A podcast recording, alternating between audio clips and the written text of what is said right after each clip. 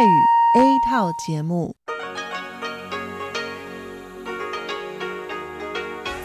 ที่นี่สถานีวิทยุเรดิโอไต้หวันอินเตอร์เนชันแนล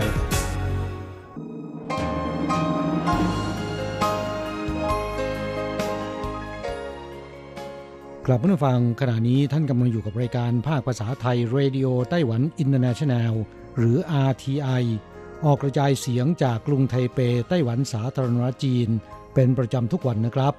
นอกจากรับฟังทางเครื่องรับวิทยุได้แล้ว ยังสามารถรับฟังรายการผ่านระบบออนไลน์ได้ที่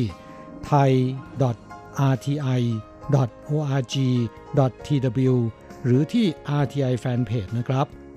ขอเชิญติดตามรับฟังรายการของเราได้ ตั้งแต่บัดนี้เป็นต้นไป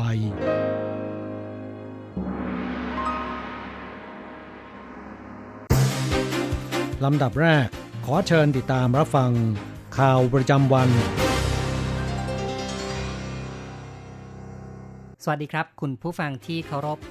ข่าววันศุกร์ที่ 4 ตุลาคม พุทธศักราช 2562 รายงานในผมแสงชัย กิตติภูมิวงศ์หัวข้อข่าวที่สำคัญมีดังนี้ นายกรัฐมนตรีคนใหม่ของเอสวาตินี เยือนไต้หวันในโอกาสวันชาติ กระทรวงการต่างประเทศไต้หวันขอบคุณแลนดอลชไลเดอร์แสดงความกังวลปัญหาไต้หวัน แม่ขายโทรศัพท์มือถือ 5 รายยื่นซองประมูลคลื่น 5G พร้อมหน้า ต่อไปเป็นรายละเอียดของข่าวครับ วันชาติ 10 ตุลาคมของไต้หวันกำลังจะเวียนมาบรรจบอีกครั้งในสัปดาห์หน้า กระทรวงการต่างประเทศของไต้หวันแถลงในวันที่ 3 แอมโบรส แมนวูโล ดามินี นายกรัฐมนตรีคนใหม่ของเอสวาตินี มิตรประเทศของไต้หวันในแอฟริกา นำคณะมาเยือนไต้หวัน นับเป็นครั้งแรกของเขาที่เดินทางมาเยือน กระทรวงการต่างประเทศจัดให้พบกับเจ้าหน้าที่ระดับสูง และจะประชุมความร่วมมือระหว่างสองฝ่าย ผู้ร่วมคณะในครั้งนี้ยังประกอบด้วยแทมโบจีนารัฐมนตรีการวางแผนและพัฒนาเศรษฐกิจ ปีเตอร์ ลิกเคนเบิร์ก รัฐมนตรีกระทรวงการคลัง ปีเตอร์ เบมเบ้ รัฐมนตรีกระทรวงทรัพยากรธรรมชาติ และพลังงานยางซินอี อธิบดีกรมแอฟริกากระทรวงการต่างประเทศของไต้หวันเปิดเผยว่า นายกรัฐมนตรีไดมินีของสวาซิแลนด์ จะร่วมประชุมการค้าและการลงทุน กระชับความสัมพันธ์แนวลึกกับไต้หวัน ต่อไปครับ แลนดอลชไลเวอร์ รัฐมนตรีช่วยกิจการอินโดแปซิฟิกกระทรวงกลาโหมของสหรัฐ จะเดินทางไปเยือนจีนแผ่นดินใหญ่ แสดงความกังวลต่อปัญหาไต้หวัน กระทรวงการต่างประเทศกล่าวขอบคุณสหรัฐที่สนับสนุนไต้หวันชไลเวอร์ร่วมประชุมคลังสมองวอชิงตันสถาบันบรูกิงในวันที่หนึ่งพูดถึงความสัมพันธ์สหรัฐกับจีนแผ่นดินใหญ่ เขาบอกว่าจะเดินทางไปเยือนจีนสัปดาห์หน้า ต่อกรณีจะมีการพาดพิงปัญหาไต้หวันหรือไม่ชไลเวอร์กล่าวว่า สหรัฐมีจุดยืนหนึ่งเดียวแน่ชัด หากปักกิ่งพูดถึงปัญหาไต้หวัน เขาจะกล่าวถึงนโยบายของสหรัฐ และแสดงความกังวลของสหรัฐ โอเจียงอันโฆษกกระทรวงการต่างประเทศของไต้หวันแถลงในวันที่ 3 ระหว่างการแถลงข่าวประจำสัปดาห์ ระบุว่าชไลเวอร์เข้าร่วมประชุมสัมมนา แสดงการสนับสนุนต่อไต้หวัน เพื่อต่อสู้แรงกดดันจากจีน และบอกว่าสัปดาห์หน้าจะเยือนจีนแผ่นดินใหญ่ หากมีการพูดถึงปัญหาไต้หวัน จะเน้นย้ำนโยบายของสหรัฐ และสิ่งที่กังวลกระทรวงการต่างประเทศ ขอแสดงความขอบคุณ ต่อกรณี 1 ตุลาคมที่ผ่านมาฮ่องกงเกิดกรณี การยิงใส่ประชาชน โอเจียงอันบอกว่า กระทรวงการต่างประเทศได้แสดงจุดยืนหลายครั้ง เน้นอย่างหนักแน่นสนับสนุนชาวฮ่องกงเรียกร้องเสรีภาพประชาธิปไตยไต้หวันคาดหวังฮ่องกงเหมือนกับไต้หวัน มีเสรีภาพและสิทธิทางการเมือง นี่เป็นจุดยืนพื้นฐานของค่านิยมโลก เป็นสิ่งที่ไม่เปลี่ยนแปลง ไม่ว่าสถานการณ์ภายนอกจะเป็นอย่างไร ข้าต่อไปครับ ไต้หวันกำลังจะเปิดประมูลคลื่นสื่อสารระบบ 5G เริ่ม 10 ธันวาคม โดยวันที่ 3 ตุลาคมที่ผ่านมา เป็นวันสุดท้ายของการเปิดรับเอกสาร แม่ข่ายโทรศัพท์ 5 รายในไต้หวันได้ยื่นเอกสารกันพร้อมหน้าลินกัวฟงรองผู้จัดการฝ่ายเทคโนโลยีของบริษัทจงหวาเทเลคอม นำทีมเดินทางไปที่สำนักงานคณะกรรมการการสื่อสารแห่งชาติ หรือว่า NCC พร้อมด้วยเอกสาร 12 กล่องใหญ่ เพื่อการประมูลคลื่นระบบ 5G ในประเด็นที่ว่าจงหวาเทเลคอมจะประมูลคลื่น 5G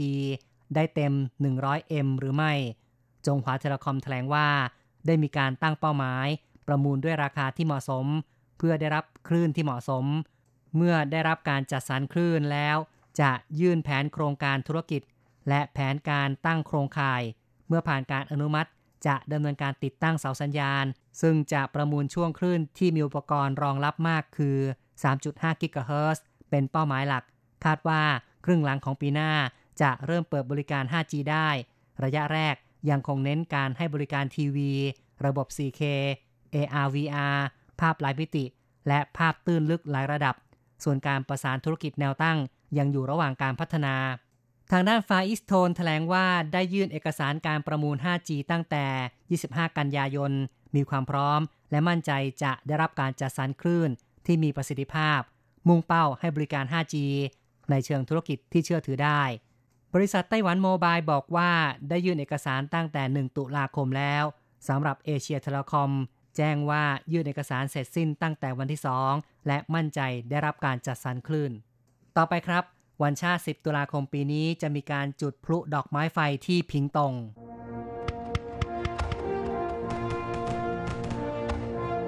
พลุไฟเจิดจลัดยามค่ำดอกไม้ไฟแผ่กระจายเหนือแม่น้ำเกาผิง ประกายไฟตกลงมาราวกับสายทานดวงดาว สวยงามยิ่งนัก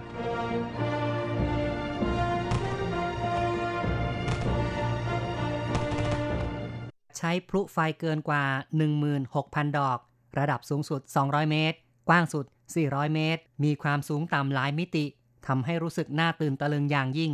เมืองผิงตงเป็นเจ้าภาพจุดพลุวันชาติที่ตระการตาอีกครั้งหลังผ่านไป 12 ปี ในงานถแถลงข่าวมีการฉายภาพจำลองการจุดพลุผ่านเมืองอัน ผู้ว่าการเมืองพิงตงเชิญชวนประชาชน วันชาติ 10 ตุลาคมมาชมพลุไฟกัน พวกเราเตรียมความพร้อม จัดรถรับส่ง ขอต้อนรับทุกคนในฐานะแขกพิเศษ พลุไฟ 42 นาที ยาวที่สุดเป็นประวัติการ มีการประสานดนตรีบรรเลง สร้างบรรยากาศที่ตราตรึงประทับใจ เข้าต่อไปครับ ชานมไข่มุกของไต้หวันโด่งดังไปทั่วโลก สภาพัฒนาการค้า ร่องประเทศหรือว่าไตตรา คาดว่าปีนี้โอกาสธุรกิจสูงทะลุ 1,000 ล้านเหรียญสหรัฐ หรือประมาณ 30,000 ล้านเหรียญไต้หวัน ในช่วงนี้ชานมไข่มุกของไต้หวันกำลังได้รับความนิยมในญี่ปุ่น เพื่อช่วยเหลือผู้ประกอบการขยายโอกาสธุรกิจ ไตรตรานำคณะไปเยือนญี่ปุ่นในวันที่ 3 ตุลาคม ประกอบด้วยผู้ผลิตวัตถุดิบ บรรจุภัณฑ์ อุปกรณ์ที่เกี่ยวข้องกับการเปิดร้านเครื่องดื่ม ขณะเดียวกันยังมีคณะธุรกิจแฟรนไชส์ที่เกี่ยวข้องกับชา ไปเจรจาธุรกิจที่ญี่ปุ่นและเกาหลีใต้ด้วย เยี่ยหมิงซุย เลขาธิการไตตราแถลงข่าว ในวันที่ 2 ตุลาคมชี้ว่า ตั้งแต่เดือนมกราคมจนถึงเดือน สิงหาคมปีนี้ ญี่ปุ่นนำเข้าเม็ดไข่มุกจากไต้หวัน 26.79 ล้านเหรียญสหรัฐ เพิ่มจากระยะเดียวกันของปีที่แล้วเกินกว่า 10 เท่า แสงหน้าสหรัฐกลายเป็นตลาดส่งออกเม็ดไข่มุก ใหญ่ที่สุดอันดับหนึ่งของไต้หวัน มีมูลค่าไม่แพ้ถั่วแระของไต้หวันที่ส่งขายไปยังญี่ปุ่น อูจินเจิบผู้อำนวยการโครงการการตลาดของไตรต้าชี้ว่า มูลค่าตลาดคิดตามสัดส่วน เม็ดไข่มุก 1 เหรียญไต้หวัน จะสร้างมูลค่าเพิ่มได้ 7-10 เท่า ปีนี้ส่งออกเม็ดไข่มุก 100 ล้านเหรียญสหรัฐ คาดว่าจะสร้างโอกาสธุรกิจสูงถึง 1,000 ล้านเหรียญสหรัฐ อีกข่าวหนึ่งครับเป็นเรื่องของการปรับปรุงแตงกวาพันธุ์ใหม่ สถานีปรับปรุงขยายพันธุ์พืชแถลงข่าวในวันที่ 3 ประสบความสำเร็จในการปรับปรุงแตงกวาพันธุ์ใหม่ ตั้งชื่อว่าเซี่ยเหมยแปลว่างามฤดูร้อน เป็นพันธุ์ที่ทนต่อความร้อน จึงมีความเหมาะสมในการปลูกช่วงฤดูร้อนชัยยาชินผู้ช่วยนักวิจัยศูนย์ปรับปรุงพันธุ์ชี้ว่า ต้องใช้เวลา 7-8 ปี โดยใช้แตงกวาพันธุ์การค้าจากจีนตอนเหนือ และสราเอลสองชนิด ผสมกันปรับปรุงเป็นแตงกวาพันธุ์ใหม่ ตั้งชื่อว่าแตงกวาเบอร์3เซียเมยมีความหมายว่างดงามในฤดูร้อน ซึ่งจุดเด่นของแตงกวาชนิดนี้มีหลายอย่าง อาทิเช่น ทนต่ออากาศร้อน ไม่ต้องผสมเกสร รูปทรงของผลมีความสมดุลคือ ท้ายไม่แหลม ไม่โค้งงอ อีกทั้งให้ผลผลิตสูง หากเทียบกับแตงกวาพันธุ์ปัจจุบัน พื้นที่ผืนหนึ่ง ให้ผลผลิต 3,000 กิโลกรัม แตงกวาเซี่ยเมยจะให้ผลผลิต 3,900 กิโลกรัม เพิ่มขึ้นถึง 30%เมื่อรับประทานจะมีรสหวาน แตกต่างจากแตงกวากรอบญี่ปุ่น ที่ขายในตลาด ถือเป็นการเพิ่มความหลากหลายของแตงกวา คาดว่าอีกครึ่งปี จะเริ่มถ่ายทอดเทคนิคการเพาะปลูกให้แก่เกษตรกร คุณผู้ฟังครับข่าวจาก RTI ในส่วนของข่าวไต้หวันจบลงแล้ว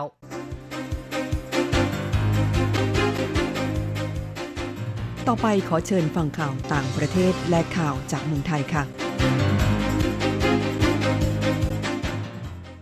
สวัสดีค่ะ คุณผู้ฟัง RTI ที่เคารพทุกท่านขอต้อนรับเข้าสู่ช่วงของข่าวต่างประเทศและข่าวประเทศไทยกับดิฉันมณพรชัยวุฒิมีรายละเอียดของข่าวที่น่าสนใจดังนี้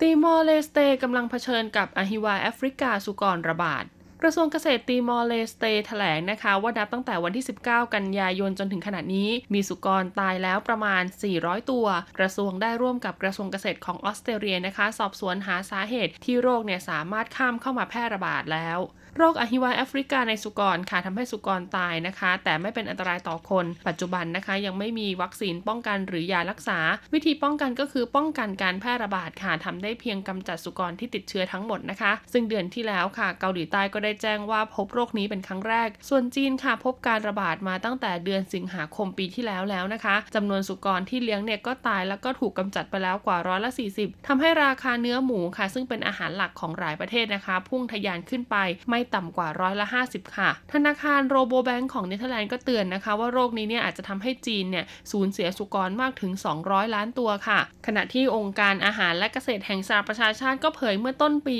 ค่ะ ว่าโรคนี้ทำให้สุกรในเอเชียนะคะ ถูกกำจัดหรือว่าเสียชีวิตไปแล้วเนี่ยเกือบ 5 ล้านตัว ซึ่งจากข้อมูลจนถึงวันที่ 29 กันยายนค่ะ ระบุว่าประเทศที่พบการแพร่ระบาดแล้วนะคะ แล้วก็ได้รับการยืนยันแล้วนะคะ ก็คือจีน มองโกเลีย เวียดนาม กัมพูชา เกาหลีเหนือ สปป.ลาวค่ะเมียนมาฟิลิปปินส์และเกาหลีใต้ ผู้นำเวเนซุเอลาจะเยือนเกาหลีเหนือ ประธานาธิบดีนิโคลัสมาดูโรผู้นำเวเนซุเอลานะคะ ได้แถลงการณ์ผ่านรายการโทรทัศน์ค่ะ ว่าจะเดินทางไปเยือนประเทศเกาหลีเหนือเร็วๆนี้ และจะได้พบปากกับนายคิมจองอึนผู้นำเกาหลีเหนือ เพื่อกระชับความสัมพันธ์ทางด้านทหารและเศรษฐกิจ ในแถลงการณ์ครั้งนี้ค่ะ ผู้นำเวเนซุเอลานะคะ ยังยกย่องเกาหลีเหนือด้วยว่าเป็นประเทศที่อดทน ต่อการกดดันที่ไม่เป็นธรรมจากชาติมหาอำนาจมาอย่างยาวนาน การเยือนเกาหลีเหนือของผู้นำเวเนซุเอลาเป็นอีกหนึ่งความพยายามในการกระชับความสัมพันธ์ กับประเทศที่เห็นต่างกับสหรัฐในประเด็นเรื่องของผู้นำเวเนซุเอลา นอกจากเกาหลีเหนือแล้วนะคะ ก็ยังมีรัสเซียกับตุรกีค่ะ ที่นายมาดูโรเนี่ยต้องการกระชับความสัมพันธ์ด้วย รัฐบาลสหรัฐภายใต้การนำของประธานาธิบดีโดนัลด์ทรัมป์ดำเนินมาตรการคว่ำบาตรรัฐบาลเวเนซุเอลาภายใต้การนำของประธานาธิบดีมาดูโร แต่ให้การสนับสนุนนายฮวานไกโดค่ะ ผู้นำฝ่ายค้านซึ่งประกาศตัวเองว่าทำการรักษาการตำแหน่งประธานาธิบดีเวเนซุเอลาอยู่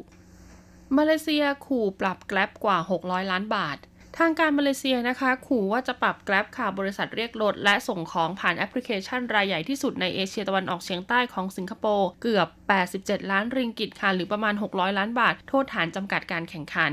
ณะกรรมการการแข่งขันของมาเลเซียค่ะเสนอให้ปรับแกร็บนะคะ เพราะไม่ยอมให้คนขับรถเนี่ยโฆษณาบริการของบริษัทคู่แข่ง เท่ากับบิดเบือนการแข่งขัน ผู้บริหารคณะกรรมการนะคะ กล่าวว่าผู้ประกอบการหน้าใหม่ จะต้องมีอุปสรรคในการเข้าตลาดไม่มากนัก ขณะที่ผู้ประกอบการปัจจุบันจะต้องสามารถเติบโตและแข่งขันอย่างมีคุณธรรม จึงจะถือว่าเป็นการแข่งขันที่ดี หากแกร็บยังนิ่งเฉยไม่ดำเนินการแก้ไขใด ๆนะคะ จะถูกปรับเพิ่มอีกวันละ 15,000ริงกิตซึ่งจะให้เวลาแกร็บชี้แจงต่อคณะณะกรรมการภายใน 30 วัน หลังจากนั้นค่ะก็จะมีคำตัดสินชี้ขาด ด้านแกลบนะคะก็ออกแถลงการค่ะว่าปฏิบัติตามกฎหมายการแข่งขันอย่างเคร่งครัด จึงรู้สึกแปลกใจที่ถูกเสนอสั่งปรับ บริษัทเชื่อว่าเป็นเรื่องปกติค่ะที่ธุรกิจเนี่ยจะมีอำนาจตัดสินใจ ในเรื่องการใช้ช่องทางโฆษณาของตัวเองให้แก่ธุรกิจอื่น ปีที่แล้วค่ะสิงคโปร์นะคะก็ได้สั่งปรับแกลบและ Uber ของสหรัฐเป็นเงิน 9.5 ล้านดอลลาร์สหรัฐ โทษฐานละเมิดระเบียบการแข่งขันจากการที่แกลบค่ะ ซื้อกิจการในภูมิภาคนี้ของ Uber อไปเป็นข่าวจากประเทศไทยค่ะ รัฐมนตรีท่องเที่ยวเชื่อ 2 มาตรการปลายปีช่วยกระตุ้นเศรษฐกิจได้ นายพิพัฒน์รัชกิจประการค่ะรัฐมนตรีว่าการกระทรวงการท่องเที่ยวและกีฬา กล่าวถึงกรณีที่คอรมอนะคะ มีมติอนุมัติงบกลาง ในโครงการส่งเสริมการท่องเที่ยวประกอบด้วย 2 มาตรการ คือ 1 ค่ะร้อยเดียวเที่ยวทั่วไทย สามารถซื้อแพ็กเกจนะคะ การท่องเที่ยวจากสายการบินโรงแรมร้านค้าได้ในราคา 100 บาท และ 2 ค่ะ วันธรรมดาราคาช็อกโลก เน้นให้เที่ยวในวันธรรมดา ซึ่งจะมีโปรโมชั่น ทั้งเรื่องตั๋วเครื่องบินร้านค้าร้านอาหารสปา เพื่อกระตุ้นการใช้จ่ายในวันธรรมดา ซึ่งเรื่องนี้ค่ะหลังคอรมอมีมติอนุมัตินะคะ ก็ได้มอบหมายให้การท่องเที่ยวแห่งประเทศไทย เป็นผู้กำหนดรายละเอียดโครงการร้อยเดียวเที่ยวทั่วไทย ว่าจะต้องดำเนินการลงทะเบียนอย่างไร จะโหลดข้อมูลผ่านทาง Official Line ของททท ในช่วงเดือนพฤศจิกายนจำนวน 2 ครั้ง และเดือนธันวาคม 2 ครั้ง ครั้งละ 10,000 ราย ส่วนจะเป็นช่วงไหนนะคะ ขอให้ททท เป็นผู้กำหนด ทราบว่าขณะนี้มีภาคเอกชนจำนวนมากค่ะ ทั้งโรงแรมสปาห้างร้านทั่วประเทศ พร้อมที่จะเข้าร่วมโครงการนี้เพื่อช่วยกระตุ้นเศรษฐกิจในช่วงไตรมาสสุดท้าย ส่วนจะสามารถกระตุ้นได้มากน้อยแค่ไหนนะคะ โครงการนี้เนี่ยส่วนตัวไม่สามารถบอกได้ หรือกำหนดเป็นตัวเลขออกมาได้ค่ะ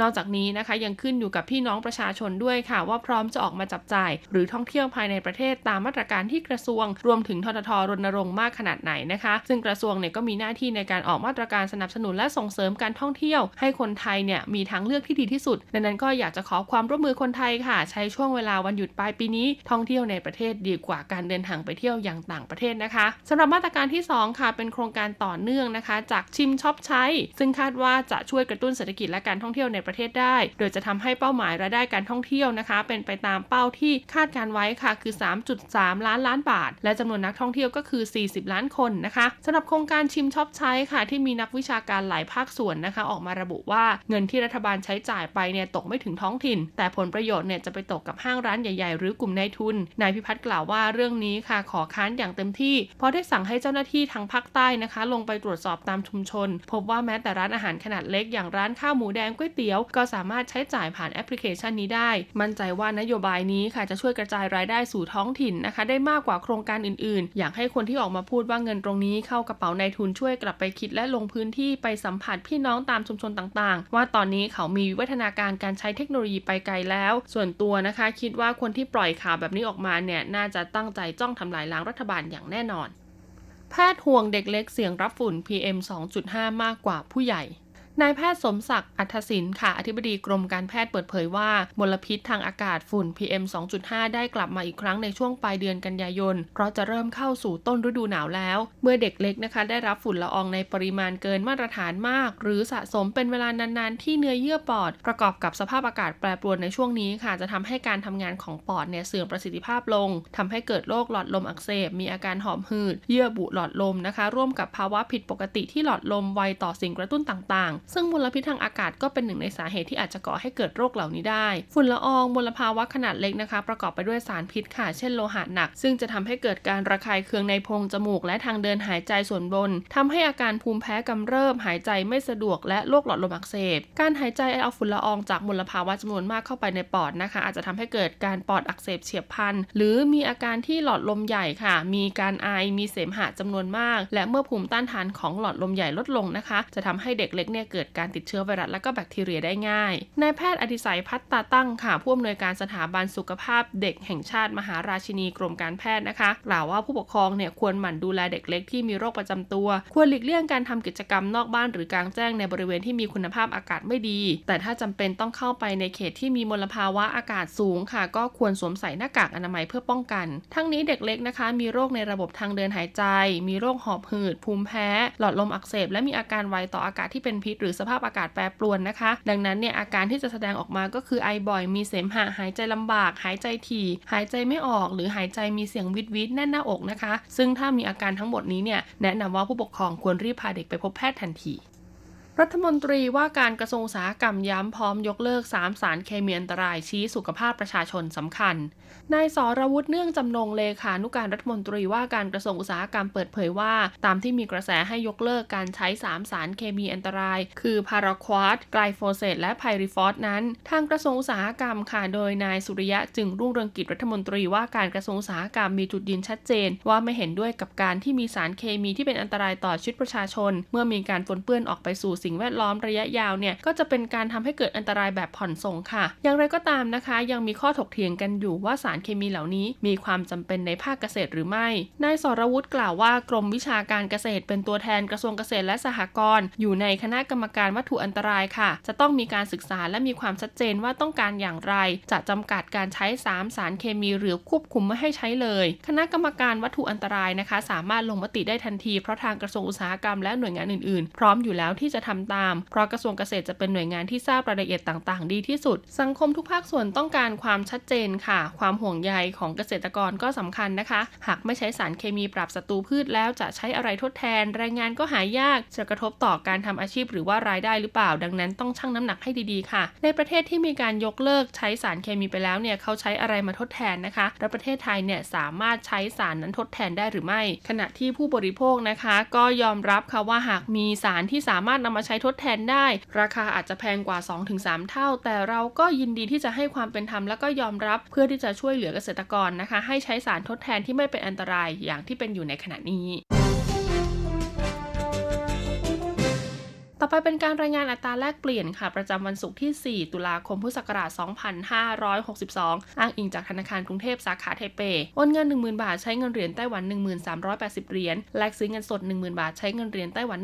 1730 เหรียญสำหรับการแลกซื้อเงินดอลลาร์สหรัฐ 1 ดอลลาร์สหรัฐใช้เงินเหรียญไต้หวันนะคะ 31.180 เหรียญ จบการรายงานข่าว สวัสดีค่ะ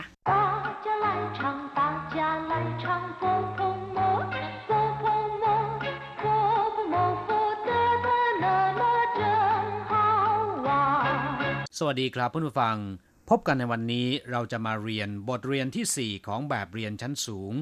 บทที่ 4 อาบน้ำบทนี้เราจะมาเรียนคำสนทนาเกี่ยวกับการอาบน้ำในตอนที่สองนะครับ第四课洗澡二课文怎么搞的一头一身全是水刚给孩子洗了个澡他皮的不得了 把水弄得到处都是。原来是你给他洗，我还以为是他给你洗呢。别求我了，替我拿干衣服来，我看我也非洗个澡不可了。下次还是我来吧，省得他一洗你就得跟着洗。ครับฟังคุณครูอ่านบทเรียนผ่านไปแล้ว ตอนนี้มาอธิบายความหมายในคำสนทนาบทนี้นะครับ第四课 洗澡二บทที่สี่อาบน้ำตอนที่สองผู้เป็นภรรยาถามว่า怎么搞的一头一身全是水怎么搞的ก็คือไปทำอะไรมา หรือทำไมถึงเป็นอย่างนี้一头一身全是水เปียกไปทั้งหัวทั้งตัว ผู้เป็นสามีตอบว่า刚给孩子洗了个澡 他皮得不得了，把水弄得到处都是เพิ่งจะอาบน้ำให้ลูก เขาสนเหลือเกินทำน้ำกระเด็นไปทั่ว刚给孩子洗了个澡เพิ่งจะอาบน้ำให้ลูก孩子ก็คือลูกนะครับ อาจจะเป็นลูกชายหรือลูกสาวก็ได้洗了个澡มีความหมาย เช่นเดียวกับคำว่า洗澡ก็คืออาบน้ำนะครับ他皮得不得了เ ขาสนเหลือเกิน ผีก็คือสนผู้เต๋อเหลี่ยวก็คือเหลือเกินนะครับ把水弄得到处都是ทำน้ำกระเด็นไปทั่ว到处都是ก็คือทั่วทั้งหมด ผู้เป็นภรรยาพูดในเชิงเยาะเย้ยว่า原来是你给他洗我还以为是他给你洗呢นี่คุณอาบให้ลูกหรอกหรือ ฉันยังคิดว่าลูกอาบให้คุณนะ่ะ 原来是你给他洗นี่คุณอาบให้ลูกหรอกหรือ หรือแท้ที่จริงคุณอาบน้ำให้ลูก原来ก็คือแท้ที่จริง ดั้งเดิม我还以为是他给你洗呢ฉันยังคิดไปว่า ลูกอาบน้ำให้คุณ我还以为ก็คือ ฉันยังคิดว่า是他给你洗呢ลูกอาบน้ำให้คุณ หรือเขาอาบน้ำให้คุณ ผู้เป็นสามีตอบแบบไม่มีกำลังใจว่า别求我了替我拿干衣服来我看我也非洗个澡不可了อย่ามาล้อหรืออย่ามาย่อเย้ยอย่ามาซ้ำเติมผมอีกเลย ช่วยหยิบเสื้อผ้ามาให้ผมหน่อย ผมว่าผมก็จำเป็นต้องอาบน้ำเหมือนกันแล้วแหละ下次还是我来吧省得他一洗 你就得跟着洗คราวหน้าฉันทำเองเถิด คุณจะได้ไม่ต้องลูกอาบน้ำคุณก็อาบตามไปด้วย下次ก็คือ คราวหน้า下次还是我来吧คราวหน้าฉันทำเอง 省得他一洗你就跟着洗คุณจะได้ไม่ต้องอาบน้ำตามลูกไปด้วยครับผู้ฟังหลังจากทราบความหมายของคำสนทนาในบทนี้ไปแล้ว ต่อไปขอให้พลิกไปที่หน้า 20 เราจะไปเรียนรู้คำศัพท์ใหม่ๆในบทเรียนนี้นะครับ และขอให้อ่านตามคุณครู生字与生词一皮皮二糗糗三省的省的四跟着跟着คำว่าผี เมื่อเป็นกริยานะครับ แปลว่าซุกซน อย่างเช่นว่าผีเดอ像猴子一样ซนเหมือนลิงท่ายผีละซนเหลือเกิน แต่หากว่าตามหลังคำนามก็จะแปลว่า เปลือกนอก หรือว่าหนัง อวัยวะ หรือว่าชั้นที่ห่อหุ้มอยู่ภายนอก อย่างเช่นว่าเหนียวผี หนังวัว เจิ้งผี หนังแท้เหรินเจ้าผี หนังสังเคราะห์หรือว่าหนังเทียม และถ้าหากว่านำหน้าคำนามนะครับ ก็จะแปลว่าสิ่งของนั้นๆที่ทำมาจากหนัง อย่างเช่นว่าผีเชียง กระเป๋าหนังที่เราบรรจุสัมภาระเวลาที่เราจะเดินทางไปที่อื่นนะครับ ผีเสีย รองเท้าหนังเป็นต้นเชียวแปลว่า พูดจาเสียดสี พูดจาซ้ำเติม อีหลักอีเหลือ หรือว่าเรื่องที่น่าขายหน้านะครับ อย่างเช่นว่าเปียเฉียวหัวละอย่าพูดจาเสียดสีหรือว่าพูดจาซ้ำเติมผมอีกเลยเฉียวชื่อ เรื่องที่น่าขายหน้าเขาเฉียวหน้าขายหน้ามาก หรือว่าอีหลักอีเหลือนะครับ อย่างเช่น เวลาที่เราหกล้มต่อหน้าผู้คนเยอะๆ เราจะรู้สึกหน้าขายหน้ามาก จนอยากที่จะแทรกแผ่นหนีนะครับ ก็จะบอกว่าเขาเฉียวคำคำนี้จะแปลว่า ปล่อยไก่ก็ได้นะครับเฉิงเตจะได้ไม่ต้อง จะได้ไม่ อย่างเช่นว่าชวนเข้าอีเตียนเฉิงเตเหลนสวมเสื้อผ้าให้หนาหน่อย จะได้ไม่ต้องหนาว一次就做好 ส่งเต๋อชิวไก่ทำครั้งเดียวให้ดีให้เรียบร้อยไปเลย จะได้ไม่ต้องมาซ่อมแซมแก้ไขอีก อีกคำหนึ่งนะครับ เกินจะเอาอย่าง ตามอย่าง ตามหรือว่าติดตาม อย่างเช่นว่าเกินเจอหัวหลาย ตามผมมา เกินเจอท่าเจ้าเดินไปตามเขาหรือว่าตามเขาไป เกินเจอหัวจั่วทำตามผม เกินเจอท่าเฉวเรียนกับเขา คำว่าเกินจะในสนทนาบทนี้นะครับ มีความหมายว่าเอาอย่างหรือว่าตามอย่างนะครับ อย่างเช่นว่า他一走你就跟着走เขาออกเดินทาง คุณก็ตามไปเลยกราบผู้ฟังได้คำศัพท์ไปแล้ว ต่อไปเราจะมาทำแบบฝึกหัดสร้างประโยคนะครับ ขอให้อ่านตามคุณครู句型一怎么搞的怎么搞的二的不得了的 不得了。三，原来是，我还以为是呢。原来是，我还以为是呢。四，非不可。非不可。五，一就。一就。怎么搞的ทำไมถึงเป็นอย่างนี้ หรือว่าไปทำอะไรมา怎么搞的 แต่พูดเตอเหลียวคำนี้แปลว่ามากนะครับ จะตามหลังคำกริยา อย่างเช่นว่าผีเตอปู้เตอเหลียวซุกซนเหลือเกิน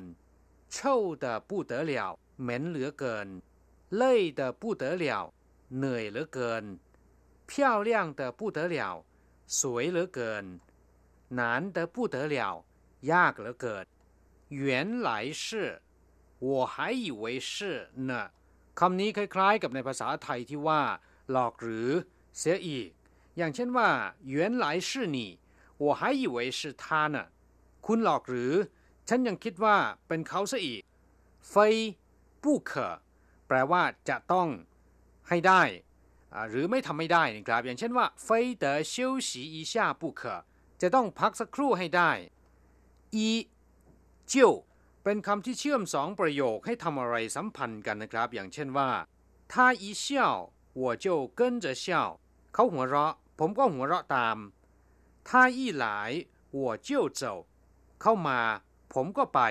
ครับเพื่อนผู้ฟังขอให้นำไปหัดพูดบ่อยๆนะครับ ท่านจะพบว่าภาษาจีนนั้นไม่ยากอย่างที่คิดนะครับ เราจะกลับมาพบกันใหม่ในบทเรียนถัดไป สวัสดีครับ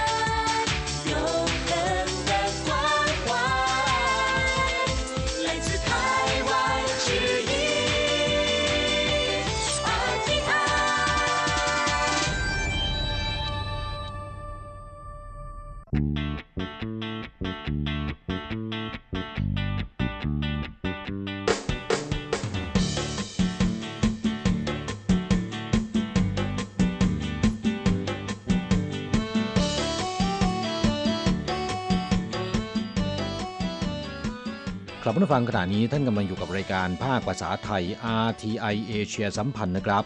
ลำดับต่อไปขอเชิญติดตามรับฟัง ข่าวคราวและความเคลื่อนไหวด้านแรงงานต่างชาติในไต้หวัน ในช่วง ขุนพลแรงงานไทย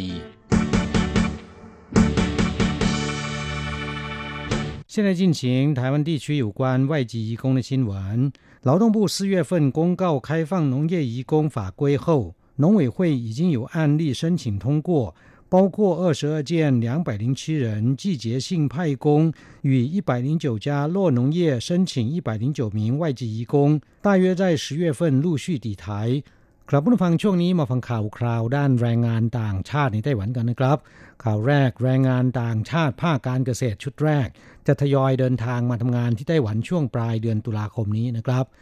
คณะกรรมการการเกษตร ซึ่งมีฐานะเทียบเท่ากระทรวงเกษตรของไต้หวันเปิดเผยว่า นับตั้งแต่กระทรวงแรงงานประกาศเปิดให้นำเข้าแรงงานต่างชาติภาคการเกษตร มาตั้งแต่เดือนเมษายน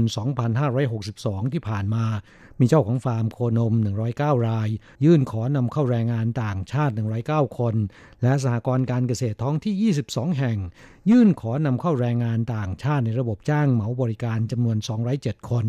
คาดว่าปลายเดือนตุลาคมนี้นะครับ จะมีแรงงานต่างชาติภาคการเกษตรทยอยเดินทางมาทำงานที่ไต้หวัน นอกจากนี้โครงการฝึกงานเกษตรของเยาวชนอินโดนีเซียชุดแรก 54 คน ก็มีกำหนดเดินทางถึงไต้หวันในเดือนตุลาคมนี้เช่นเดียวกันนะครับ กลับผู้ฟังเพื่อแก้ไขภาวะขาดแคลนแรงงาน ไต้หวันมีนโยบายเปิดให้นำเข้าแรงงานต่างชาติภาคการเกษตร 2 ประเภทนะครับ ได้แก่ธุรกิจฟาร์มโคนม และก็แรงงานต่างชาติภาคการเกษตร ระบบจ้างเหมาบริการ ประเภทละ400คนนะครับสำหรับธุรกิจฟาร์มโคนม นายจ้างที่มีคุณสมบัตินำเข้าแรงงานต่างชาติได้ จะต้องเป็นเจ้าของฟาร์มโคนมที่เป็นบุคคลธรรมดา ไม่อนุญาตให้เจ้าของฟาร์มที่เป็นนิติบุคคลนำเข้านะครับ และจะต้องเป็นฟาร์มที่มีโคนมตั้งแต่ 80 ตัวขึ้นไป อนุญาตให้นำเข้าแรงงานต่างชาติได้ในอัตราส่วน 4 ต่อหนึ่งหรือว่าแรงงานท้องถิ่น 4 คน ซึ่งรวมเจ้าของด้วย สามารถนำเข้าแรงงานต่างชาติได้ 1 คนนะครับส่วนงานจ้างเหมาบริการภาคการเกษตร เป็นโครงการทดลองระยะเวลาหนึ่งปี เปิดให้องค์กรนิติบุคคลที่ไม่แสวงหาผลกำไร อาทิสากรการเกษตรเป็นต้น เป็นผู้ยื่นขอนำเข้าแรงงานต่างชาติ แล้วจัดส่งไปทำงานตามฤดูกาลและความต้องการของเกษตรกร ผู้นำเข้าหรือสากรการเกษตรท้องที่ เป็นผู้รับผิดชอบบริหารดูแล จัดหาที่พักอาหาร รวมถึงจ่ายค่าจ้าง ค่าล่วงเวลาทำงาน เบี้ยประกันภัยแรงงาน และประกันสุขภาพในฐานะนายจ้าง ตามกฎหมายมาตรฐานแรงงานกำหนดนะครับ และเพื่อป้องกันเกิดการรัดเอาเปรียบแรงงานต่างชาติ ในขั้นตอนของการจัดส่งและระหว่างการดูแลแรงงานต่างชาติขณะทำงานอยู่ที่ไต้หวัน กระทรวงแรงงานและคณะกรรมการการเกษตรไต้หวัน ได้ให้สาพันธ์การเกษตรแห่งชาติไต้หวัน ซึ่งเป็นองค์กรนิติบุคคลที่ไม่แสวงหาผลกำไรระดับประเทศ ซึ่งอยู่ภายใต้การกำกับของคณะกรรมการการเกษตร และมีหน่วยงานสาขาได้แก่สากรการเกษตรท้องที่ต่างๆ ทั่วไต้หวัน 301 สากรจัดตั้งบริษัทจ้างงาน เพื่อจัดส่งแรงงานต่างชาติในระบบจ้างเหมาบริการให้แก่ในจ้าง ได้แก่สหกรณ์การเกษตรท้องที่เป็นการเฉพาะนะครับ เจ้าหน้าที่กระทรวงเกษตรเปิดเผยว่า มีการประเมินการนำเข้าแรงงานจากเวียดนาม อินโดนีเซียและไทยแล้ว พบว่าโอกาสที่จะนำเข้าแรงงานไทยก่อนมีความเป็นไปได้สูงกว่า เนื่องจากระบบการจัดส่งพร้อมกว่านะครับหากเป็นไปตามที่คาดการ แรงงานไทยจะเป็นแรงงานชาติแรกที่เดินทางมาทำงานในภาคการเกษตรในไต้หวันนะครับ กลับผู้ฟังก็เป็นอีกทางเลือกหนึ่งของแรงงานไทย ซึ่งคุ้นเคยกับอาชีพเกษตรกรรมอยู่แล้ว จะได้เรียนรู้วิธีการทำเกษตรของชาวไต้หวัน ซึ่งมีความเจริญก้าวหน้า แรงงานไทยนอกจากทำงานมีรายได้แล้วนะครับ ยังสามารถที่จะเรียนรู้เทคนิคและประสบการณ์การทำเกษตรของคนไต้หวันนำกลับไปประยุกต์ใช้งานที่บ้านได้นะครับ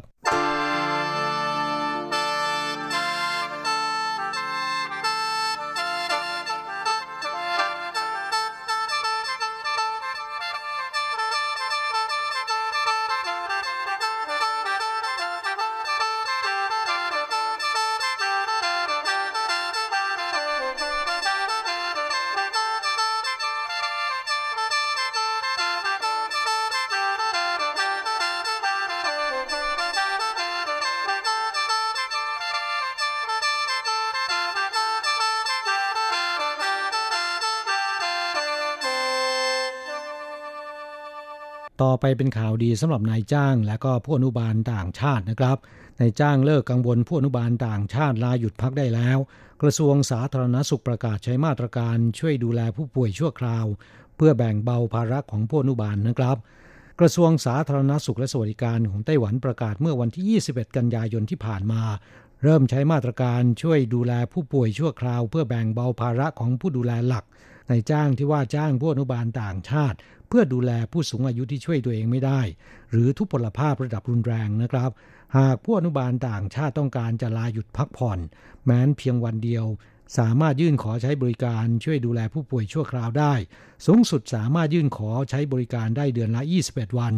โดยกระทรวงสาธารณสุขได้ทุ่มงบประมาณ 380 ล้านเหรียญไต้หวันเพื่อบริการนี้ คาดว่าจะมีผู้ได้รับอนนิสงร่วม 1.8 แสนคนนะครับ ครับผู้ฟังณสิ้นเดือนสิงหาคมที่ผ่านมานี้ ในไต้หวันมีแรงงานต่างชาติทำงานในตำแหน่งผู้อนุบาลในครัวเรือนจำนวน 241,562 คน สิ่งที่นายจ้างผวากันมากที่สุดเรื่องหนึ่งก็คือ ผู้อนุบาลต่างชาติที่ตนว่าจ้างดูแลผู้ป่วยหรือผู้สูงอายุ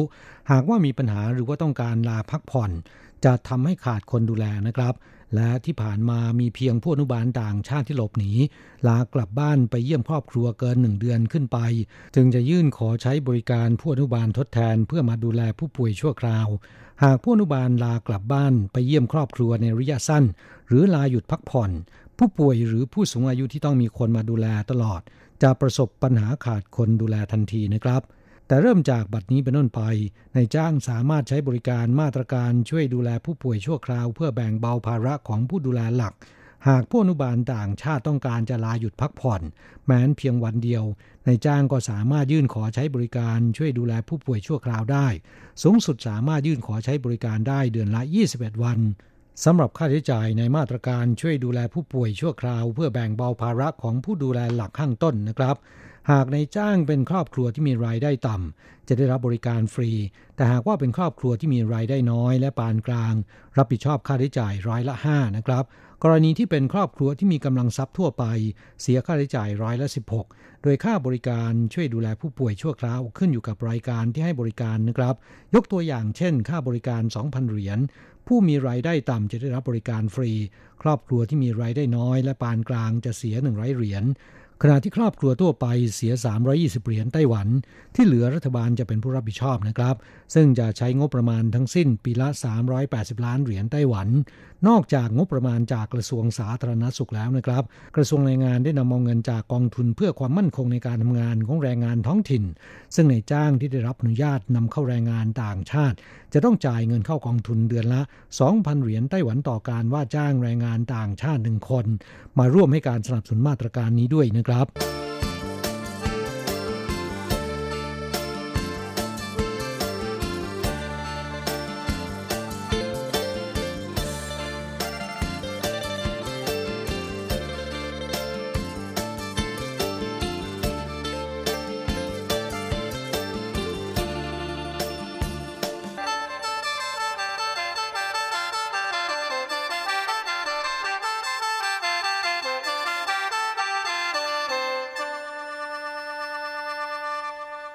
ต่อไปมาฟังข่าวคราวที่กระทรวงแรงงานไต้หวันห่วงใยใส่ใจคุณภาพชีวิตและการทำงานของแรงงานต่างชาติ จัดทำรายการวิทยุภาคภาษาต่างๆ ให้ข้อมูลข่าวสาร และรู้สิทธิประโยชน์ของตนนะครับ นอกจากมีกฎหมายและมาตรการที่ดีในการคุ้มครองแรงงานต่างชาติแล้ว ในแต่ละปีกระทรวงแรงงานไต้หวันยังจัดสรรงบประมาณให้กองแรงงานท้องที่จัดกิจกรรมสันทนาการ ให้แก่แรงงานต่างชาติเป็นประจำ และที่พิเศษกว่าประเทศผู้นำเข้าแรงงานต่างชาติอื่นๆ ก็คือให้งบประมาณจัดทำรายการวิทยุภาคภาษาต่างๆ เพื่อให้แรงงานต่างชาติ ในจ้างและบริษัทจ้างงานได้รับรู้ข้อมูลข่าวสาร และระเบียบกฎหมายในการทำงาน และการจ้างงานที่ถูกต้องด้วยนะครับ ครับผู้ฟังแรงงานต่างชาติที่เดินทางมาทำงานในไต้หวันมีจำนวนมากกว่า7 0 0 0 0 0 คนแล้วนะครับ เนื่องจากอุปสรรคในด้านการสื่อสาร และวัฒนธรรมที่แตกต่างกันทำให้เกิดความเข้าใจผิดและฝ่าฝืนระเบียบกฎหมายได้ง่าย กรมพัฒนากำลังแรงงานกระทรวงแรงงาน จึงได้จัดสรรงบประมาณมอบหมายให้สถานีวิทยุต่างๆ จัดทำรายการวิทยุภาคภาษาไทย เวียดนาม อินโดนีเซีย และอังกฤษ เพื่อให้แรงงานต่างชาติได้รับรู้ข้อมูลข่าวสาร ระเบียบข้อบังคับ รวมถึงเรียนรู้สนทนาภาษาจีนกลาง และประเพณีวัฒนธรรมทำให้ปรับตัวเข้ากับสังคมไต้หวันได้เร็วขึ้น นอกจากนี้ยังมีรายการวิทยุภาคภาษาจีนสำหรับในจ้าง บริษัทจ้างงานและชาวไต้หวัน เพื่อให้ทราบถึงระเบียบกฎหมาย วัฒนธรรม และวิธีการบริหารดูแลแรงงานต่างชาติด้วยนะครับ กรมพัฒนากำลังแรงงานกระทรวงแรงงานแถลงว่า ปัจจุบันได้มอบหมายให้สถานีวิทยุต่างๆ จัดทำรายการวิทยุสำหรับแรงงานต่างชาติ ในจ้างบริษัทจ้างงาน และคนท้องถิ่น รวมทั้งหมด 13 รายการ ได้แก่ภาษาจีน 3 รายการ รายการวิทยุภาคภาษาอินโดนีเซีย และเวียดนามภาษาละ 3 รายการ ภาษาอังกฤษและไทย ภาษาละ2รายการสำหรับรายการวิทยุภาคภาษาไทย ได้แก่รายการของ RTI และรายการเพื่อนไทย นอกจากรับฟังผ่านเครื่องรับวิทยุได้แล้วนะครับ รายการวิทยุภาคภาษาไทย ยังสามารถฟังรายการออนไลน์ หรืออ่านข่าวสารผ่านเครื่องโทรศัพท์มือถือได้ด้วยทำให้แรงงานไทยได้รับรู้ข้อมูลข่าวสารในมาตรการใหม่ๆ ทันต่อสถานการณ์มากขึ้นนะครับ กรมพัฒนากำลังแรงงานกล่าวอีกว่า รายการวิทยุช่วยให้แรงงานต่างชาติบรรเทาความคิดถึงบ้านได้ นอกจากนี้ยังสามารถเรียนรู้สิทธิประโยชน์ ตลอดจนวัฒนธรรมและภาษาจีนทำให้ปรับตัวเข้ากับสังคมไต้หวันได้ง่าย และรวดเร็วมากขึ้นนะครับกราบผู้ฟังในบรรดาประเทศผู้นำเข้าแรงงานต่างชาติ ไต้หวันถือได้ว่าเอาใจใส่และมีระบบดูแล และให้การคุ้มครองแรงงานต่างชาติค่อนข้างดีนะครับ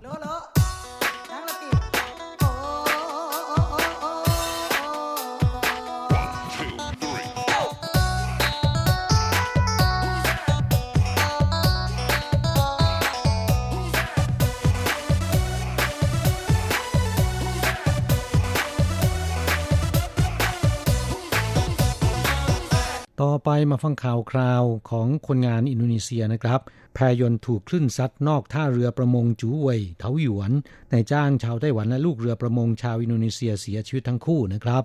เมื่อเช้าเวลา 10นาฬิกาเศษวันที่ 22 กันยายนที่ผ่านมานี้ เกิดอุบัติเหตุในทะเล นอกชายฝั่งนครเถาหยวน บริเวณห่างจากท่าเรือประมงจูเวยไม่ไกลนัก นายชีอายุ 59 ปีนายจ้างชาวไต้หวัน พร้อมด้วยลูกเรือประมงชาวอินโดนีเซียสองคน ขับแพยนต์ออกจากท่าเรือจูเวยมุ่งหน้าไปยังทะเลเพื่อจับปลานะครับ แต่ขณะนั้นลมทะเลแรงจัดและก็มีคลื่นสูง ซัดแพยนต์คว่ำจมในทะเล มีชาวประมงพบเห็นโทรศัพท์แจ้งความ หน่วยยามฝั่งและหน่วยกู้ภัยนครเถาหยวน จัดส่งเจ้าหน้าที่หลายสิบนาย พร้อมด้วยเรือยนต์และก็เฮลิคอปเตอร์ออกค้นหา พบนายชีจมอยู่ในน้ำทะเล แต่ขณะที่ช่วยเหลือขึ้นฝั่งนะครับ ไร้ลมหายใจไปแล้ว อย่างไรก็ตามเจ้าหน้าที่กู้ภัยไม่ละทิ้งความพยายามนะครับ ปฏิบัติการช่วยฟื้นคืนชีพด้วยระบบ CPR จากนั้นนำส่งโรงพยาบาลกู้ชีวิตแต่ว่าไร้ผลนะครับ บริเวณใกล้เคียงยังพบซากของแพยนต์แต่ไม่พบร่างของลูกเรือประมงอินโดนีเซียทั้งสองราย อย่างไรก็ตามนะครับ เมื่อเวลาประมาณเที่ยงของวันเดียวกัน เจ้าหน้าที่พบนายอาเซนอายุ 35 ปี ลูกเรือประมงชาวอินโดนีเซีย นอนหมดแรงอยู่ในซอกก้อนคอนกรีตสี่ขาสำหรับต้านคลื่นทะเล เจ้าหน้าที่ช่วยเหลือขึ้นฝั่ง พบว่ายังมีสติดีนะครับ เพียงแต่ว่าร่างกายอ่อนเพลีย แรงงานอินโดนีเซียรายนี้กล่าวกับเจ้าหน้าที่ว่าแพยนต์ของพวกตนถูกคลื่นซัดจนคว่ำ ตนและนายอากง ลูกเรือประมงชาติเดียวกันอีกหนึ่งคนหลบอยู่ด้านล่างของเรือนะครับ โดยหายใจจากอากาศในท้องเรือ เมื่อเรือลอยเข้าใกล้คอนกรีตต้านคลื่น ตนใช้แรงที่ยังเหลืออยู่ไม่มากนะครับแหวกว่ายจากด้านล่างขึ้นผิวน้ำและว่ายต่ออีกประมาณ 10 เมตร ขึ้นสู่กลุ่มคอนกรีตสีขาที่ใช้ลดแรงคลื่นเจ้าที่ได้นำนายอาเซนส่งรักษาที่โรงพยาบาล แพทย์ชี้ว่าไม่มีอันตรายแต่อย่างใดนะครับ จนถึงรุ่งเช้าวันถัดมานะครับ เจ้าหน้าที่กู้ภัยจึงตรวจพบร่างของนายอากง แรงงานอินโดนีเซียอีกหนึ่งราย จมอยู่ในน้ำทะเลนะครับ ในสภาพเสียชีวิตไปนานหลายชั่วโมงแล้ว สรุปอุบัติเหตุครั้งนี้ฆ่าชีวิตไปสองคน เป็นลูกเรือประมงอินโดนีเซียหนึ่งคน อีกหนึ่งคนได้แก่นายฉีเจ้าของเรือ ซึ่งชาวประมงในละแวกนั้นเล่าว่าเป็นผู้มีประสบการณ์และชำนาญการจับปลาทะเลมาเป็นเวลากว่า 30 ปี ได้รับการขนานนามว่าเป็นนักจับปลาฝีมือสุดยอดในเขตหลูจู แต่ถ้าว่ามาเสียชีวิตในอุบัติเหตุครั้งนี้นะครับ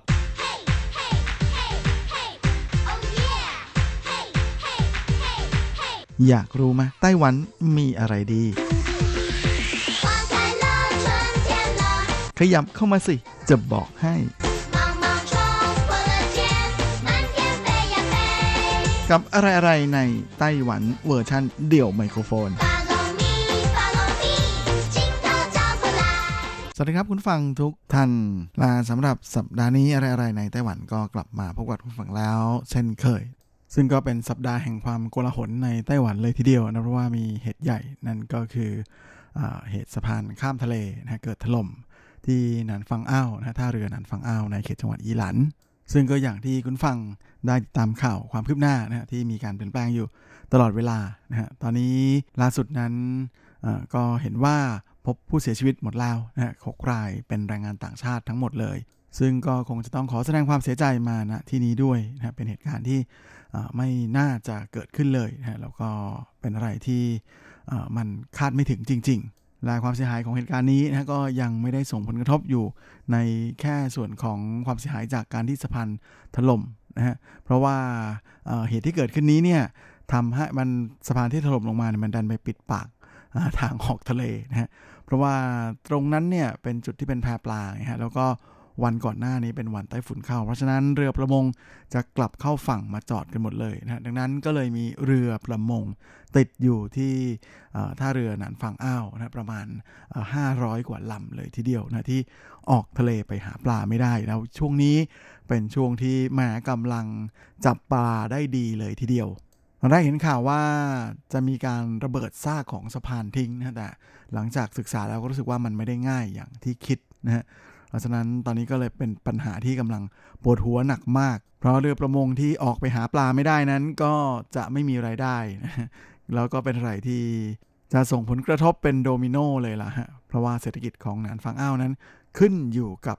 การออกออกเรือไปหาปลาหาของทะเลมาขายกันเลยล่ะจำได้ว่าเคยพาคุณผู้ฟังไปเดินเที่ยวที่หนานฟางอ้าวกันมาแล้วนะฮะเอาไว้มีโอกาสจะพาไปใหม่ก็แล้วกันนะเพราะว่าที่นั่น ก็เป็นอะไรที่น่าสนใจทีเดียวนะฮะก็ถือว่าอยู่ไม่ไกลมากเพราะว่าจากไทเปจะไปอิหร่านเดี๋ยวนี้เนี่ยมี expressway freeway นะโทษครับมีทางด่วนหมายเลข5นะฮะที่สามารถไปจนถึงสุดสายเลยนะฮะแล้วก็เลยต่อไปอีกนิดเดียวก็ถึงหนานฟังอ้าวแล้วนะสะดวกกว่าแต่ก่อนเยอะเลย โดยที่นั่นก็มีศาลเจ้าแม่มาจูที่มีชื่อเสียงนะเพราะว่าเจ้าแม่มาจูเป็นเทพเจ้าแห่งท้องทะเลนะแถวนี้เป็นชาวประมงทั้งนั้น เพราะฉะนั้นความเลื่อมใสศรัทธาในเจ้าแม่มาจูก็เลยแบบมาจะซึมลึกเป็นพิเศษนะลาแน่นอนนะว่าช่วงวันเกิดของเจ้าแม่มาจูนะถ้าจำไม่ผิดน่าจะเป็นประมาณ 23 เดือน 3 ตามประเทศจีนนะของทุกปีที่นี่ก็จะมีพิธีแห่เจ้าแม่นะที่ถือเป็นอีกหนึ่งโฟกัส ของการท่องเที่ยวเลยนะแล้วก็ที่นานฟังเอ้านั้นก็ยังมีองค์เจ้าแม่มาจูที่เป็นเจ้าแม่หยก เพราะว่าแกะสลักขึ้นมาจากหยกทั้งก้อนเลยนะฮะก็เป็นอะไรที่โอ้โหอลังวังเวอร์มากๆเอาละครับมาดูเรื่องข่าวคราวด้านการท่องเที่ยวที่น่าสนใจกันบ้างนะฮะโดยหลังจากที่สัปดาห์ที่แล้วได้แนะนำกับคุณฟังไปนะว่าช่วงนี้ไทเปเหลืองอารามทั้งเมืองนะฮะจากดอกสีเหลืองเหลือง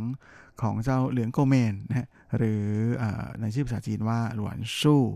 แล้วก็นอกจากนี้ยังมีทุ่งทันตะวันนะที่ริมแม่น้ำจีหลงอีกต่างหาก ซึ่งที่ไถจงก็ไม่แพ้กันนะเพราะว่าช่วงนี้ที่จงเซอร์กวนกวางฮวาซื่อนะซึ่งก็ถือเป็นแหล่งชมดอกไม้ชื่อดังนะในเขตนครไถจงนะซึ่งเป็นทุ่งดอกไม้ที่เป็นทะเลดอกไม้ที่มีความใหญ่อลังนะบนเนื้อที่ถึง 6 เฮกตร์นะหรือ 60,000 ตารางเมตร โดยในแต่ละช่วงของปีก็จะมีสารพัดดอกไม้ออกมาบานให้นักท่องเที่ยวได้ไปเข้าชมถ่ายภาพเช็คอินเซลฟี่กันไม่ซ้ำหน้านะช่วงนี้ก็เป็นช่วงของฤดูใบไม้ร่วงนะก็จะมีดอกกลาดิโอลัสนะฮะดอกงอนไก่ ดอกเ purple loose stripe นะฮะแล้วก็ยังมีดอกทานตะวันนะที่จะมีเยอะดอกกล้วยไม้นะรวมไปถึงดอกเศษสีม่วงๆฮะแล้วก็ยังมีบันชื่น รวมไปถึงซ่อนกลิ่นนะที่กำลังบานสะพรั่งอยู่ เต็มที่ให้เราได้ไปถ่ายภาพเช็คอินกันเต็มไปหมดเลยนะฮะโดยเฉพาะในส่วนของดอกงอนไก่นะที่ กำลังบานเป็นพิเศษเลยนะกับงอนไก่สีแดงๆ ที่ผสมผสานกับสีอื่นๆนะโดยเฉพาะยิ่งดอกสีม่วงๆ ของ purple rose stripe นะฮะที่ชูช่อสวยงามนะฮะสีตัดกันฉุบฉับฉุบฉับถ่ายรูปออกมายังก็ถ่าย MV สวยหรูนะฮะโรแมนติกสุดยอดเลยแล้วนอกจากนี้ไปแถวไถจงแล้วนะฮะบางคนถ้ามีเวลาก็อาจจะเลยไปที่จังหว้าได้อยู่ ไม่ไกลกันสักเท่าไหร่นะช่วงนี้จังหว้า มีสถานที่ท่องเที่ยวแห่งใหม่นะฮะที่กำลังเป็นที่นิยมในหมู่บรรดาขาเซลฟี่ขาเช็คอินเลยนะเพราะว่าที่นี่มีสวนต้นกระบองเพชรนะฮะที่มีชื่อว่าหนงชุนเซียนเหรินจังหยวนซึ่งตั้งอยู่ในแถบเทียนเว่ย กงลู่ฮวาหยวนนะซึ่งภายในสวนนั้น เขาก็จะมีต้นกระบองเพชรนะฮะสารพัดรูปแบบโดยเฉพาะกระบองเพชรพันธุ์ที่จะเติบโตได้ดีในทะเลทรายนะเป็นต้นสูงสูงสูงกว่าคนก็มีนะก็เลยไม่เป็นที่น่าแปลกใจนะว่าจะมีบรรดาขาเช็คอิน จะแห่แหนกันไปถ่ายรูปเช็คอินกันใหญ่เลยนะเพราะว่าเขามีปลูกกระบองเพชรไว้เยอะมากเลยนะฮะ แล้วก็มีการทำสภาพบรรยากาศภายในสวนนะให้เป็นบรรยากาศคล้ายๆทะเลทรายนะฮะก็เลยเป็นการเพิ่มความรู้สึกนะได้ feel แบบสุดๆเลยนะฮะสำหรับการไปถ่ายรูปเช็คอินที่นี่นะฮะก็จะอยู่ที่เขตเทียนเว่ยเซียงนะฮะของจางฮวานะฮะที่ถนนหมิงเซิงลู่อีต้วนนะฮะจะเปิดตั้งแต่8โมงเช้าถึง5โมงครึ่ง ตอนเย็นนะฮะ โดยจะเปิดเฉพาะวันเสาร์แล้วก็วันอาทิตย์แต่จะต้องเสียค่าบัตรผ่านประตูคนละ 50 NT นะแต่ว่า 50 NT นี้เอามาใช้ซื้อของอข้างในสวนได้นะโดยเฉพาะซื้อกระบองเพชรกลับเป็นที่ระลึกกลับบ้านไป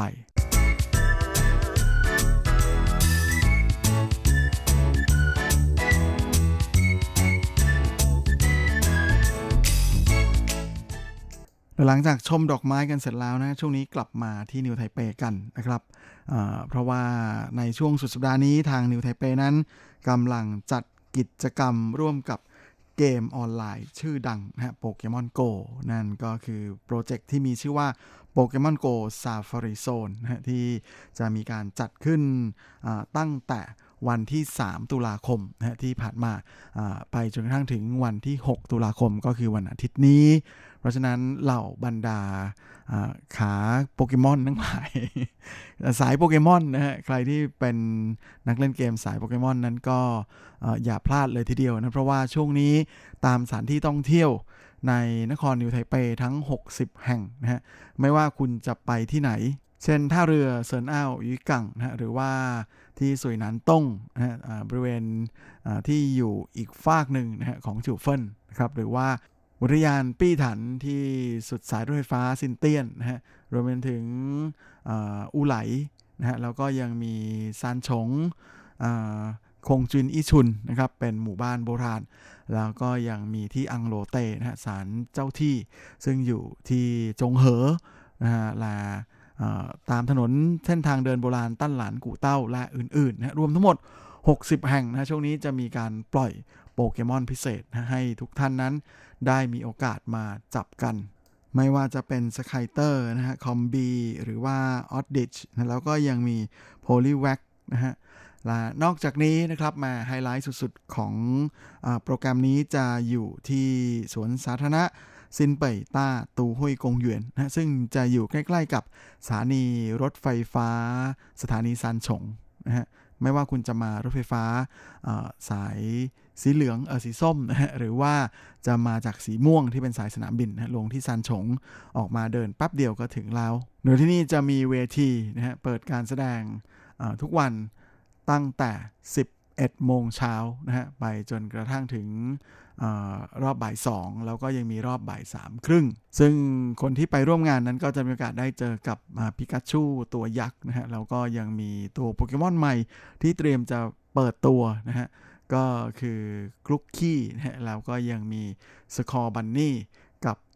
ซอบโบเดินทางมาเจอกับผู้ชมนะแบบตัวเป็นๆเลยทีเดียว และแน่นอนอีกหนึ่งไฮไลท์นะฮะก็คือตัวโปเกมอนที่เป็นตัวเฉพาะที่มีเพียงแค่ในทวีปอเมริกาใต้นะฮะแต่ว่าในครั้งนี้เนี่ย ทาง Pokémon GO เอามาปล่อยอที่ไต้หวันโดยเฉพาะเลยนะฮะ ก็คือเจ้า Heracross จึงไม่น่าแปลกใจที่เหล่าเกมเมอร์ทั้งหลายนั้นจะกรูกันไปที่นิวไทเปกันเต็มเลยนะโดยเฉพาะในช่วงสุดสัปดาห์นี้นะเพราะว่าไม่ต้องข้ามน้ำข้ามทะเลก็จะมีโอกาสได้สะสมโปเกมอนแปลกๆ เพิ่มมากขึ้น จึงเป็นอะไรที่พลาดไม่ได้ทีเดียวนะสำหรับใครที่ยังคงเล่นโปเกมอนอยู่ และสำหรับช่วงทิ้งท้ายของรายการในวันนี้ก็มีข่าวดีมาฝากคุณฟังกันนะครับเพราะว่าวันที่ 10 เดือน 10 ที่จะถึงนี้ก็เป็นวันชาติของอสาจีนนะฮะซึ่งทางการไต้หวันเองก็ได้มีการฉลองนะโดยการพยายามโปรโมทให้นักท่องเที่ยวในประเทศหันมาเที่ยวในประเทศกันมากขึ้นและในส่วนของสวนป่าท่องเที่ยวนะฮะซึ่งอยู่ในการกำกับดูแลของกรมป่าไม้ไต้หวันนั้นก็ได้ออกมาประกาศแล้วนะฮะว่าสวนป่าท่องเที่ยว 13 แห่งทั่วไต้หวันจะ เปิดให้เด็กๆนะอายุต่ำกว่า 12 เข้าฟรีนะระหว่างวันที่ 10 ถึงวันที่ 13 ตุลาคมที่จะถึงนี้นะก็คือในช่วงวันหยุดยาวสัปดาห์หน้านั่นเองนะและถ้าผู้ใหญ่เข้าไปในสวนนั้นก็จะเก็บค่าบัตรผ่านประตูเพียงครึ่งเดียวเท่านั้นเอง โดยที่ยังมีการลดราคาพิเศษจากการนั่งรถไฟที่อูไหลด้วยนะฮะก็จะเหลือเพียงแค่คนละ 30 NT เท่านั้น โดยช่วงวันหยุดยาวๆแบบนี้นะก็เป็นอะไรที่เหมาะอย่างยิ่งที่จะไปเเดินเที่ยวตามป่าตามเขา เพราะไต้หวันนั้นก็มีสวนป่าท่องเที่ยวนะที่เปิดให้คนไปท่องเที่ยวหลายแห่งมากๆนะข้างในทำฟัคซิตี้ไว้ก็ค่อนข้างจะสะดวกแล้วก็สบายมากๆเลยนะฮะ โดย 13 แห่งที่สวนป่า 13 แห่งที่ทางกรมป่าไม้ไต้หวันเปิด ให้เข้าชมฟรีนะสำหรับคุณน้องๆหนูๆอายุต่ำกว่า 12 ปีในครั้งนี้นั้นก็จะมีที่ไทผิงซานนะฮะซึ่งอยู่ที่อีหลัน ในต้งก็อยู่ที่อูไหลนะฮะแล้วก็ยังมีที่หมานเย่เยวนนะฮะซึ่งอยู่แถวๆซานฉงของนิวไทเปและยังมีตงเยียนซานนะฮะต้าสวยซานปาเซียนซานอาวันตาอาวันตานี่เป็นแหล่งชมใบไม้เปลี่ยนสีนะฮะที่มีชื่อเสียงมากๆ แต่ว่าตอนนี้ยังไม่ถึงหน้านะ แต่ไปได้ทั้งปีอยู่ไอ้ไม่ใช่ทั้งปี ทั้งปีนี่มันกินได้ ทั้งปีอยู่แล้วแล้วก็นอกจากนี้ก็ยังมีสวนป่าท่องเที่ยวที่ดังๆ ในที่คนไทยรู้จักอย่างเช่นอาริซานนะครับรวมไปถึงที่เขินติงนะฮะแล้วก็ยังมีที่ซวงหลิว ข้ามไปจนถึงที่ไถตงนะก็มีที่จื้อเปิลแล้วก็ยังมีฟู่เหยวนนะฮะและฉือหนานด้วย ก็ถือเป็นอะไรที่น่าสนใจทีเดียวนะเพราะว่าเป็นโอกาสที่จะได้ไปเที่ยวสัมผัสกับธรรมชาติแบบใกล้ชิด จริงๆ มีหลายแห่งที่ผมก็ยังไม่เคยไปเหมือนกันนะฮะเอาไว้ถ้ามีโอกาสก็อยากจะลองแวะไปเที่ยวชมนะฮะอย่างอวันต้านั้นก็เคยระหกระเหินไปมาแล้วนะฮะตกระกำลำบากนะดู เราเป็นทริปแบบไปแบบรีบๆนะก็รู้สึกเสียดายเหมือนกันว่า ควรจะไปค้างข้างในนะใครจะไปนั้นแนะนำว่าควรจะค้างข้างในนะอย่าไปแบบผมนะไปเช้า แล้วก็บ่ายๆก็ต้องออกมาแล้ว เพราะว่าทางที่จะไปอวันตานั้น ก็เป็นทางที่อืมคดเคี้ยวพอสมควรนะแล้วก็ค่อนข้างจะทางก็เล็กๆ แคบๆด้วยนะอาจจะไม่ค่อยสะดวก หรืออย่างในต้งนี้ก็เป็นอะไรที่ไม่น่าเชื่อทีเดียวเพราะว่าอยู่แค่อูไหลตรงนี้เองนะฮะ แต่ผมไปทีไรนี้เขาก็ปิดทุกทีเลย คือไปอูไหลที่ไรไม่ได้เข้าในตรงทุกทีนะฮะเอาไว้ก็เป็นอีกหนึ่งที่ที่เชื่อว่านะจะต้องพยายามหาเวลาไปให้ได้ เพราะว่าในตรงนั้นเป็นสวนป่าท่องเที่ยวที่รับการยกนิ้วนะว่ามีอากาศบริสุทธิ์สุดๆเลยนะฮะ เหมือนกับที่เราจะชอบพูดกันว่าไปสูดโอโซนโอโซนที่นี่แหละนะเข้มข้นมาก ๆ เลยครับใครที่สนใจก็น่าจะลองไปดูนะเพราะว่าไปที่บูไลเนี่ยก็มีโอกาสได้ไปพักผ่อนแช่น้ำแร่อาบออนเซ็นด้วยนะฮะก็เป็นอะไรที่ได้หลายอย่างในทริปเดียวเลยทีเดียว ครับและเวลาของรายการสัปดาห์นี้ก็หมดลงสลาผมก็คงจะต้องขอตัวขอลาไปก่อนด้วยเวลาเพียงเท่านี้เอาไว้เราค่อยกลับมาพบกันอีกครั้งอาทิตย์หน้าเช่นเคยในวันและเวลาเดียวกันนี้สำหรับวันนี้ขอให้ท่านโชคดีมีความสุขสุขภาพ แข็งแรงแข็งแรงกันทุกนาทุกคนเฮ้งๆและสวัสดีครับ无限的爱向全世